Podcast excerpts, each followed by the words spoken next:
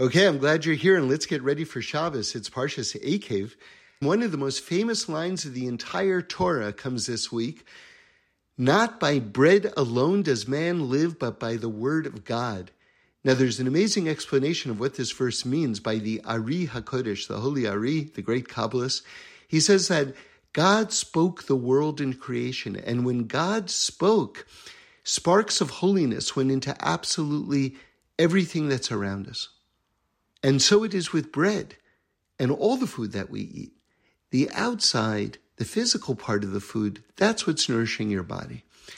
But the inside of the food still contains the sparks from when God spoke the world into existence.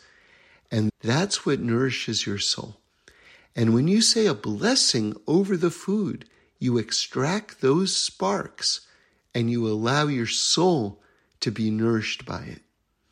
I heard Reb Shlomo Carlebach say that when we wash our hands, we're literally washing our hands of the notion that the bread that we're about to eat is from the work of our hands. Rabbi Moshe Wolfson, Shlita, gives us a following amazing gematria. Nitilat Yadayim, the raising of the hands, is the numerical equivalent, the gematria, of Lechem Min Shamayim, which means bread from heaven. In other words, when we wash our hands from the notion that the bread that we're about to eat is coming from the work of our hands, we're able to receive our nourishment straight from heaven. And you know, the Sephardim have such a beautiful custom. They throw bread to the different people at the table. And the idea is that it should land like manna, like the bread is falling from the heavens, just like it did for us in the desert.